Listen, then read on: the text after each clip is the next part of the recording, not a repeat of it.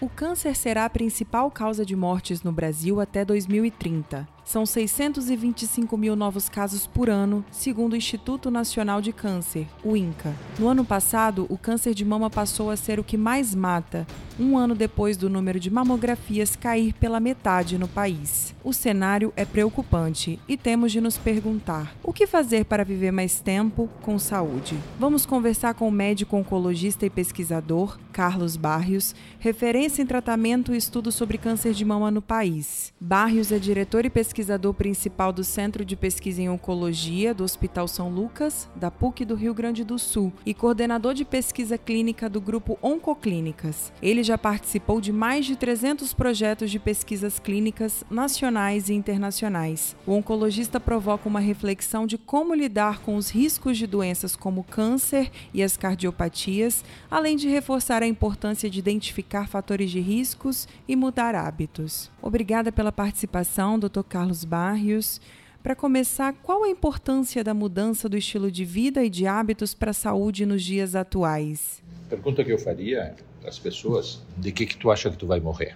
Uma pergunta né, que a gente normalmente não se faz. Na realidade, tu vai morrer ou de doença cardiovascular, primeira causa de morte, tu vai morrer de câncer, segunda causa. Da metade das pessoas em todo o mundo morrem dessas duas causas. Uma maneira de responder a tua pergunta é o que, que a gente pode fazer para viver mais tempo. Eu vou identificar aquelas causas mais importantes que eu consigo prevenir. Não vou pensar em doença cardiovascular e câncer. Eu tenho que fazer exercício, eu tenho que me alimentar razoavelmente bem e tenho que evitar fatores de risco. Basicamente são as coisas que eu consigo fazer. Eu não posso mudar a minha genética. Homem tem mais infarto do que mulher. Então, do ponto de vista prático, tu tem que te concentrar nas coisas que tu realmente tem condições de mudar. E a maior parte das pessoas, lamentavelmente, lida com isso com negação. Ah, isso não vai acontecer comigo, eu não vou me preocupar. Tem algumas pessoas que eventualmente, né, lidam com isso de frente, tomam atitudes, mudam comportamento, e, mas a maior parte das pessoas lida com o risco como se ele não fosse acontecer.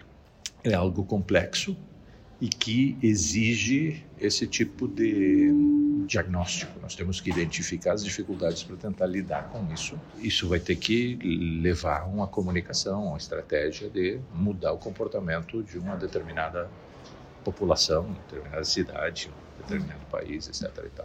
O câncer de mama é o que mais mata, segundo as estatísticas, e muito se fala sobre o diagnóstico precoce aumentar as chances de cura. Considerando isso, a partir de qual idade o senhor recomenda fazer exames como a mamografia?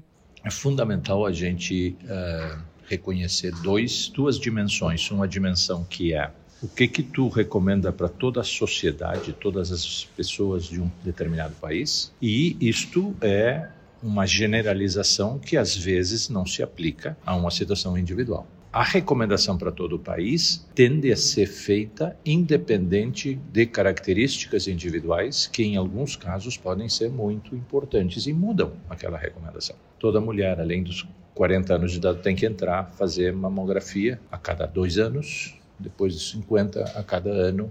Essas são as recomendações internacionais. Quando é que se para de fazer isso? talvez nos 70 anos. Hoje em dia, provavelmente, eu continuaria, porque mulher de 70 hoje, anos hoje é jovem. Agora, se eu pego uma mulher que tem a mãe e a irmã que tiveram câncer de mama, não se aplica. Tem situações que precisam ser individualizadas. É mais difícil interpretar uma mamografia de uma mulher de 30 anos do que uma mulher de 70 anos. Porque na mulher de 70 anos, as glândulas mamárias, que são brancas na mamografia, diminuíram, não tem mais hormônio. Então tem uma atrofia do tecido mamário. E a mama está preenchida por gordura, que é cinza. Então o contraste na mamografia fica muito mais claro. Tem menos branco e mais cinza. Então, se aparecer um nódulo, um câncer, que é branco, numa mamografia de uma mulher de 70 anos, eu vou ter um fundo cinza e um nódulo branco. Numa mulher de 30 anos, tu tem muita glândula. Então, quase toda a mama é glândula. Não tem gordura. Então, quando aparece um nódulo que é branco, fica misturado no meio daquilo, então fica mais difícil de interpretar. Aí, nesses casos, sabendo que isso é mais difícil, não quer dizer que tu não precisa, não possa fazer o exame. Uma ecografia é o que se usa nesse tipo de situação. O que a gente normalmente usa como critério, quando existe uma história familiar, é começar a partir dos 40 anos ou 10 anos antes da idade do membro da família que teve câncer. Então tu pega o teu membro da família mais jovem que teve câncer e tu começa com 10 anos antes. Normalmente esses casos são diagnosticados a partir dos 25, 30 anos.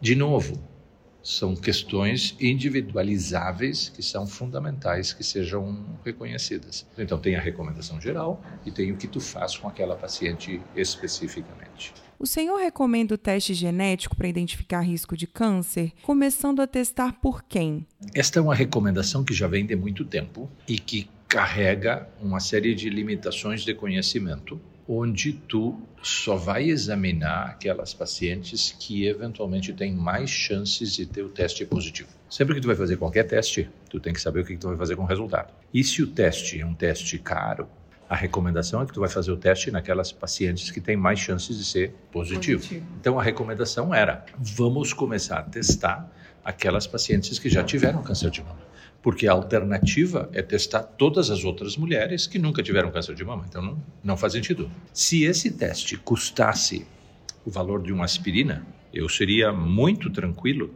dizendo que todas as mulheres deveriam fazer.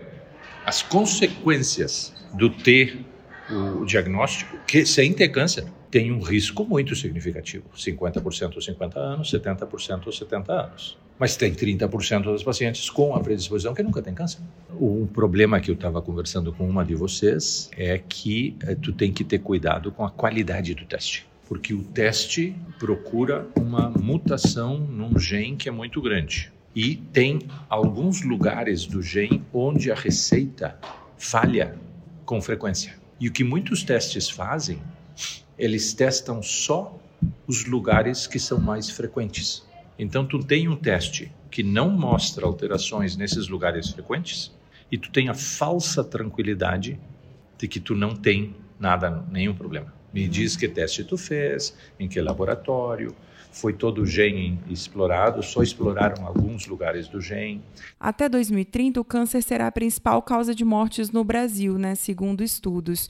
O que devemos esperar do cenário da doença? Tem pacientes com câncer que se curam, se tu diagnostica cedo, tu simplesmente tenta identificar fatores de risco, tu tem que lidar com isso como uma realidade. Então tu vai ter que lidar com isso sabendo que essa é a problemática dos próximos 30 anos. Depois vai ser, quando todo mundo resolva esse problema, nós vamos viver até os 95. E aí o problema vai ser o Alzheimer. Há 20 anos atrás era o coração. Agora a gente não morre mais do coração o número de mortalidade por coisas cardiovasculares está caindo e a mortalidade por câncer está subindo. Antes do coração, eram as doenças infecciosas, não tinha antibiótico. As pessoas morriam com 40 anos de idade. Reconhecer que não tem como fugir. Os novos tratamentos ajudam neste contexto? Muito, muito. Uh, ano 2000, apareceu uma droga que se chama imatinib. Foi o primeiro remédio dirigido para um alvo molecular específico. Ele curou a leucemia mieloide crônica.